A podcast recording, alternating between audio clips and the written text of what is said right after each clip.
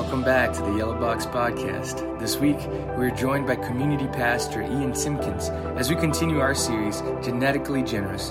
For more information, please visit us at www.communitychristian.org. And remember, you can always find us on Sundays at the Yellow Box at 9.30 a.m., 11.15 a.m., and 5 p.m. We hope to see you there. I heard someone in the back just go, whoa. I think it's the proper response. Uh, good morning, community. How you feeling this morning? Welcome to Caffeination Sunday. So good to be with you. Now is probably a good time to remind you that we have a cafe, and today only they're serving uh, coffee in bucket size. So uh, take advantage of that. Uh, how many of you here love taking like personality profile tests? Anyone love taking personality tests? I took one this week and I found out that I don't have one. So that's unfortunate. Uh, pray for me. But as Patrick mentioned a little bit later in the service, we're all going to have a chance to discover our generosity profile. And uh, if you weren't with us last week, kind of the general thesis from last week was that we believe that all of us are wired for generosity. We went to the very beginning of the story, Genesis 1. We saw that God created every single one of us in his image and likeness. And so that means that because we believe that God is love, we're wired for love. We believe that God is eternal, which means that we're wired for eternity. And because we believe that God is generous, we believe that every single one of us is wired, it's hardwired in our DNA to be generous. In fact, we see in John 3:16, maybe the most famous verse of all time, that God so loved the world that he what? He, he gave. God's love drove him to generosity. Generosity was an impulse of his love, and he's wired each of us to live in that same type of way. And we talked about there's a couple of different places in Scripture we think it's really clear uh, that God's generosity is present and moving. In those two places, last week we talked about one being in creation. That when we see a beautiful sunset or we experience a steak burrito, we know that there is a God and that He loves us that in creation, that every moment that we're alive, every breath that we take is a reminder that this all is a gift. That we're to be stewards of what God has freely given to us, that we could never earn or deserve on our own. And the second place that we saw God's generosity was at the cross. That Jesus, through his life, death, and his resurrection, made peace with us and God and us and others. That that he changed the game and that we see at the very center of the character of God is a God who is generous, who doesn't white knuckle who he is and what he has, but gives freely. And so that if we're image bearers, we believe that we're called, in fact, we're even invited to live that kind of way. To live with a constant awareness of God's presence in and around us and to walk in generosity. So, what does that actually look like to do that, to walk in generosity. To do that, I want to, uh, I'm going to head to 2 Corinthians 9. And uh, if you want to turn there now, you can. If you don't have a Bible with you, um, that's okay. Jesus still loves you. Uh, 2 Corinthians 9, if you want to turn there, we'll have it on the screen as well. But to, to give a little context, in 2 Corinthians 8, Paul is writing to uh, the church in Corinth, there, a gathering of Christ followers, who had made a commitment to send an offering to the impoverished Christ followers in Jerusalem but they, they actually hadn't followed through on that yet. So Paul is, is sort of trying to, to navigate what could be a potentially awkward conversation. Here's what he says in 2 Corinthians 9. He says, Remember this. And I love that he starts that way because he's not telling them something new. Remember, these are people who have experienced the life changing grace of God. He says, let me, let me just remind you of how this thing all works. He says, Whoever sows sparingly will also reap sparingly. Whoever sows generously will also reap generously. Each of you should give what you have decided in your heart to give, not reluctantly or under compulsion, for God loves a cheerful giver. So he has sort of two categories here, right? He says those who sow sparingly and those who sow generously. And I, I found it really fascinating that he doesn't offer a third category of those who don't sow at all. Isn't that interesting? He doesn't say sparingly, generously, and those who don't at all. And I think the reason for that is this that every single one of us is sowing something. In some way, we're giving of ourselves to someone or something, even if we're not aware of it.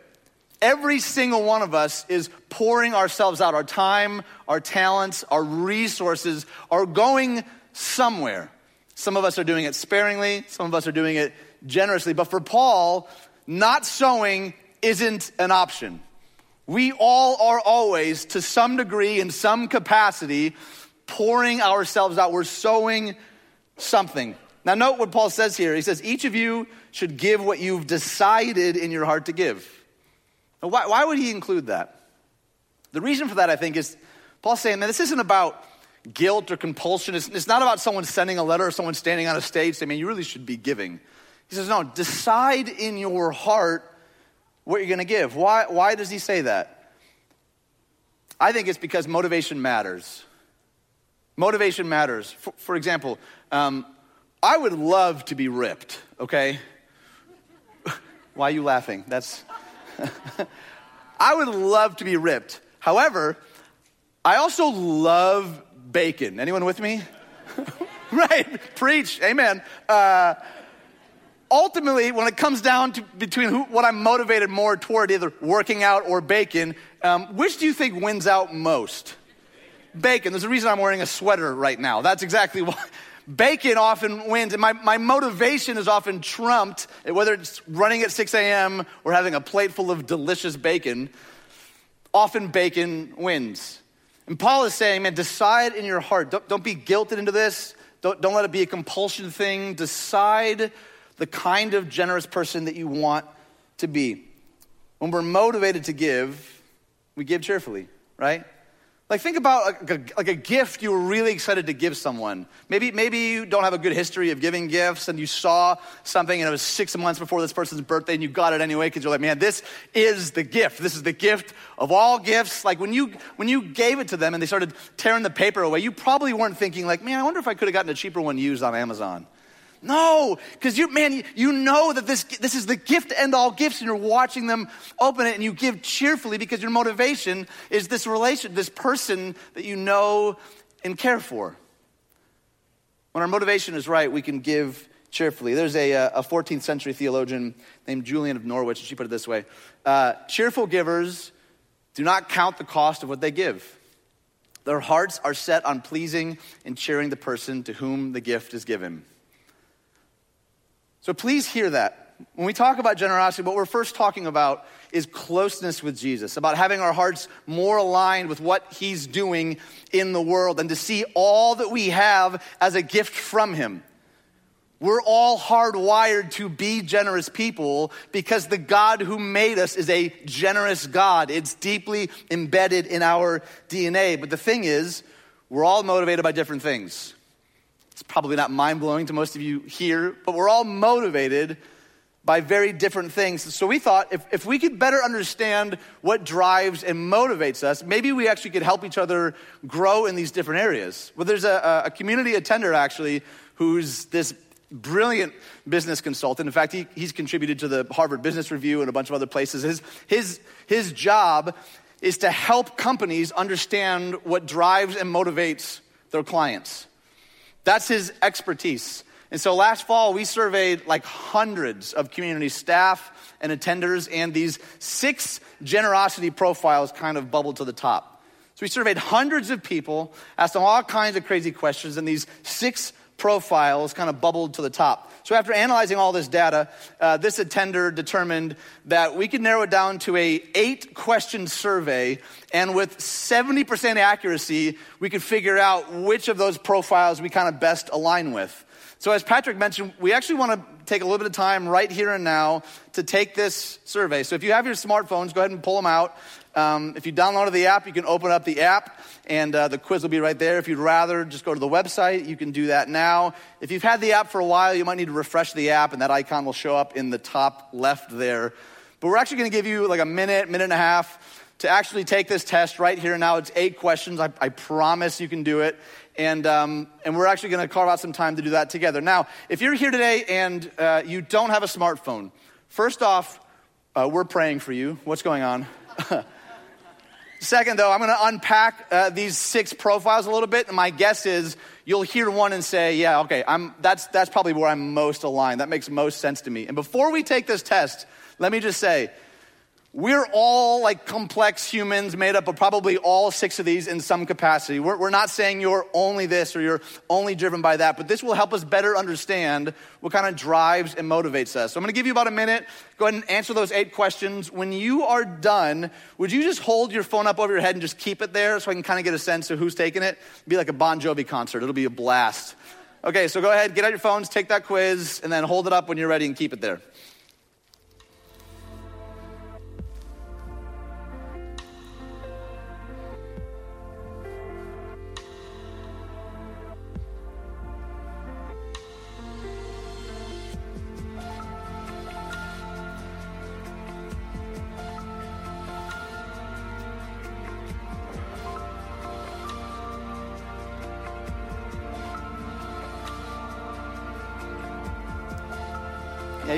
Wave them if you want, if that would help you. Yeah. Yeah, go ahead. Put them up when you're done. Keep it up. Keep it up so I can tell. it's starting to feel real cool in here. Some of y'all have enormous phones. That's crazy. All right, hold it up when you're ready. Hold it up and keep it up. Wave it around like you just don't care. Great. Keep it up, keep it up. Okay, 30 seconds. All right, go ahead and raise the roof with your phone a little bit. Just raise it. Says the guy in a cardigan. All right, 20 seconds. You guys have no idea how cool it feels up here right now. All right, 10 seconds. Put that phone up when you're done. Okay, wow, right on. That's felt about 10 seconds, right? I'm not really keeping track at all. Okay. All right, so go ahead and put your phones down, and we're gonna we're gonna unpack these six profiles. And remember, we're not all just motivated by one thing, okay? So, so keep that in mind. All right, so uh, we're gonna start first with the cause movers. If you're a cause mover, let me hear a what what. All right, right on. A good amount of cause movers. You're motivated by making a difference. A lot of you, maybe you, you have like a, an activist mindset, like let's make something happen. You're drawn to causes in the here and now. You're often the first person to step up to meet a tangible need. You're relational and you're responsive. Relational and responsive. And I think you like seeing your giving make an, uh, make an observable difference for you like it kind of gets your, your heart pumping when you actually see like oh man that made a difference in this in this life in this community in this story whatever it is. You like seeing that your generosity is making a tangible observable difference. I think a good example of a cause mover in the bible is a, a parable that many of us know it's from, uh, from the Gospel of Luke. It's called the Good Samaritan. And essentially, the story I was traveling, uh, he gets beat up pretty, pretty bad. I can relate. And uh, he's sort of left for dead. And uh, two religious people will kind of pass over on the other side of the road, kind of leave him be. And the person who stops to save him is a Samaritan. And uh, the Samaritan doesn't just stop to bandage his wounds, he puts him on his donkey, actually brings him to an inn, and even pays the innkeeper to continue caring for this person. Cause movers are moved by compassion. Oh, there's, there's a need here, there's, a, there's, a, there's a, a an opportunity here, and you, are often among the first to sort of say, I'll be a part of that. I'll make something happen to make an impact. Uh, the second are the budget keepers. But budget keepers, um, if, if you're a budget keeper, you just say, present. That's the most enthusiastic I've ever heard someone say present. That was incredible. Now, you, you non BKs might be thinking, like, this one doesn't seem very exciting. But quick show of hands, how, how many of you, like, get a rush from crunching numbers? Anyone? Like, you love, yeah, spreadsheets, and you, you, like, thank God for you. In fact, if any of you want to come to my house and help me out, I, we're still stuffing it under the mattress. Um, but budget keepers have a high sense of responsibility. They, they want to manage their resources wisely. They enjoy budgeting and they ask questions like, What can I afford to give? And likely for you BKs, you budget keepers, once you decide what that is, you stick to it. Now, if there are like unforeseen expenses, like a car breaks down or something, you, you might like ratchet back your generosity a little bit, but once things are more predictable, you'll likely get back on track. The other thing about budget keepers is you all tend to be pretty comfortable talking about money. Is that true?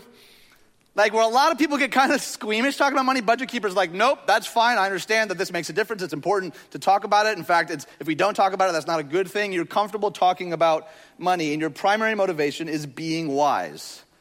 To be wise with what God has given you. Now, I, I think the woman described in Proverbs 31 is a great example of a budget keeper. Now, we don't know her name, we don't know a whole lot of her context, but she's, she's described as a woman of noble character who's wise with how she manages her resources. Budget keepers are motivated by how, how can I be a good steward of what's been entrusted to me? You're motivated by being wise with those resources. Okay, number three. Number three are the faith stretchers. If you're a faith stretcher, go, yeah. right, I'm making these up on the spot, so that's, I appreciate you playing along. Faith stretchers. Now, I, I think of faith stretchers, uh, I think of a story from Luke 21. Now, the, the scene here uh, is a, is a bit unique.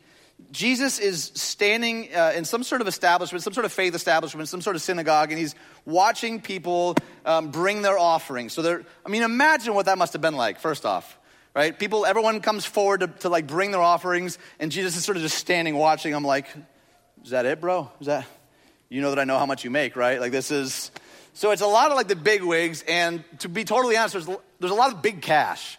There's a lot of people that like made that a bit of a show and they're bringing all this, all this money. And then there's this poor widow who has the equivalent of like two pennies. And that's it. That's like all she has. And she gives these two pennies, and Jesus praises her for this incredible act of faith. Faith stretchers are motivated by spiritual growth. By spiritual growth.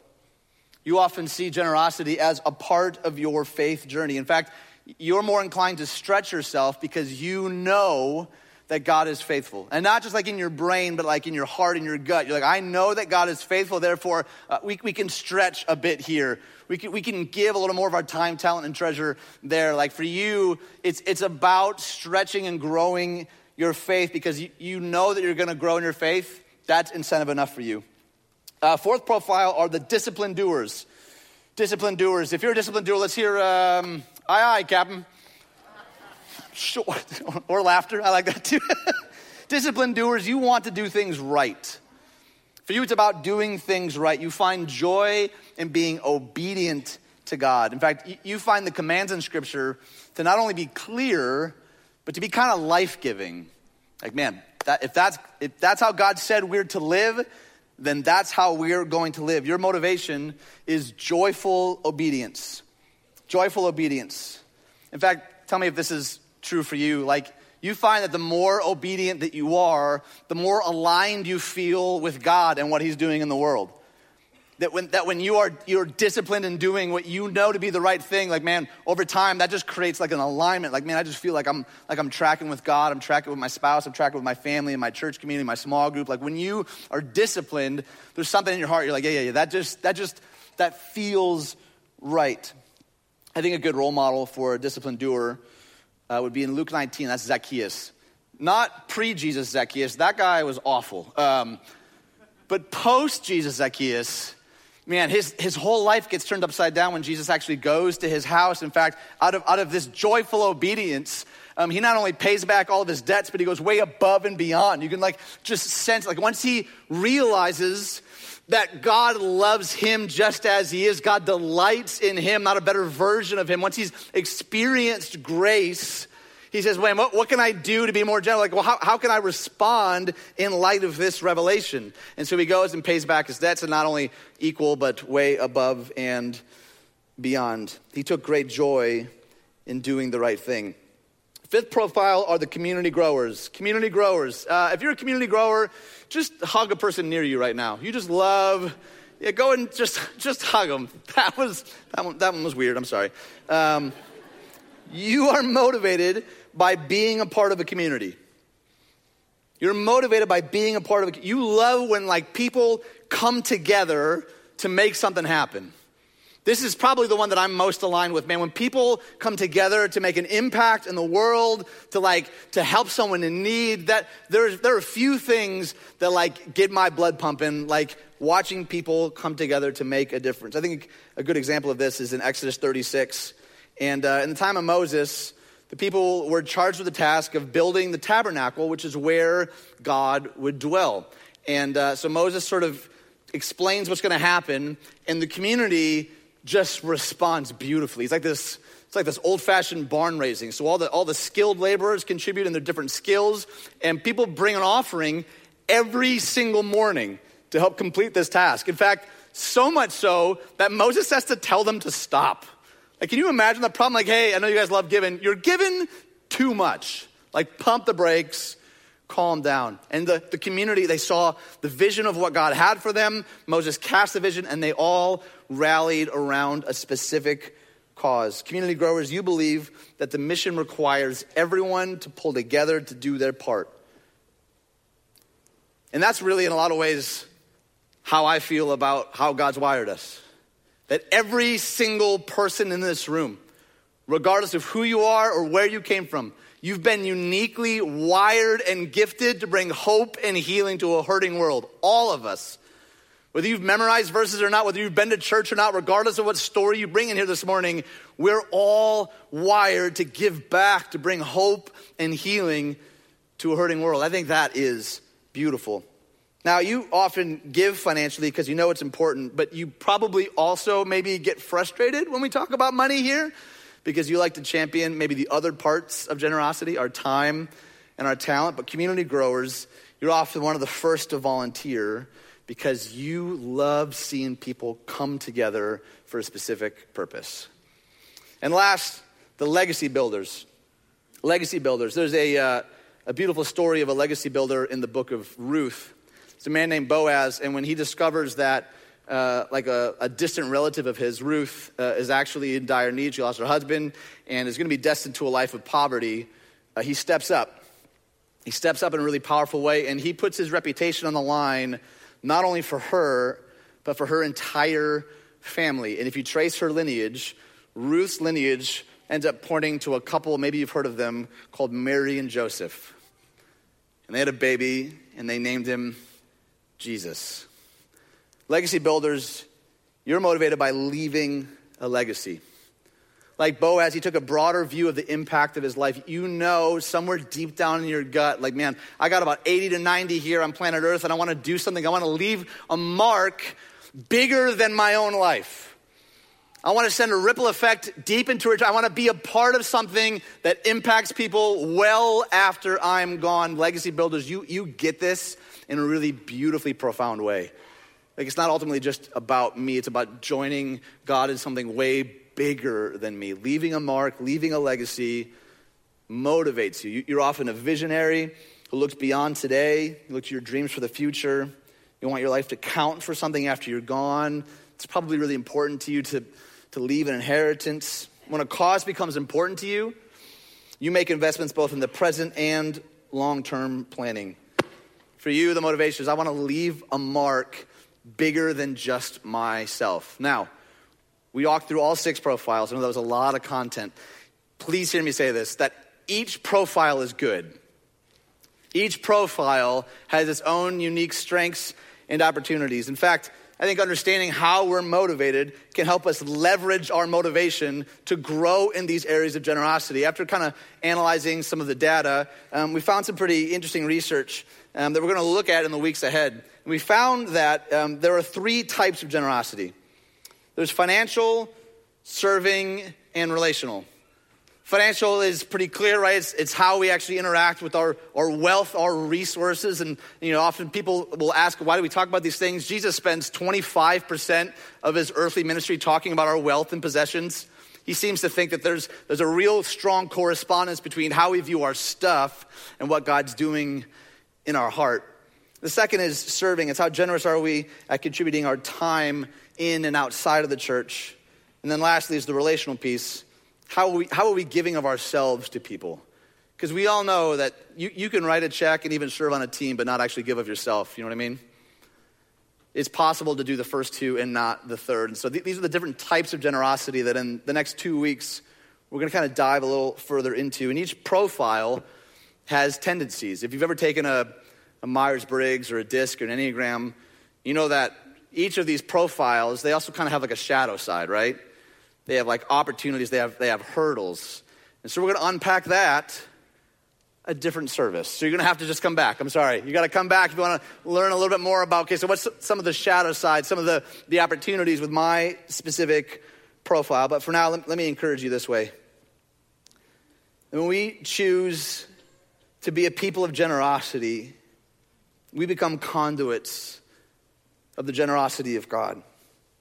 This God who decided to make a difference in your life and in my life he knew that apart from his love, we were spiritually dead.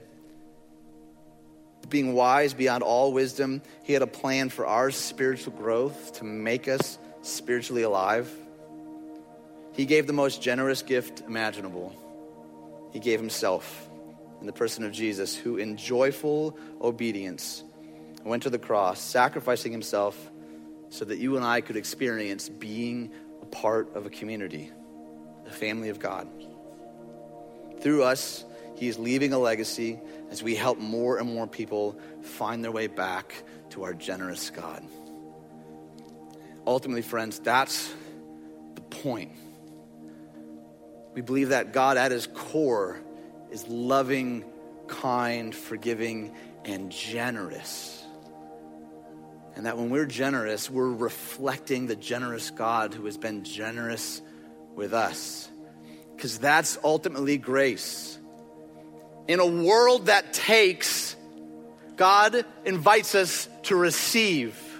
In a world that is obsessed with throwing an elbow to get ahead, to climb the ladder, He says, Man, I, I give myself freely so you can have peace with God and peace with others. That in Jesus Christ you lack nothing.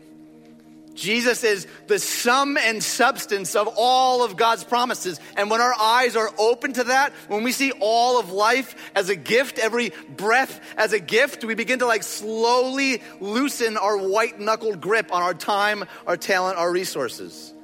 And it doesn't happen overnight. Right? Paul talks about sowing, right? You wouldn't plant a seed today and expect crop tomorrow.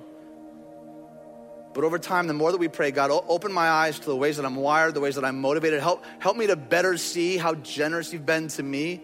Man, that, that, that grip slowly begins to loosen up.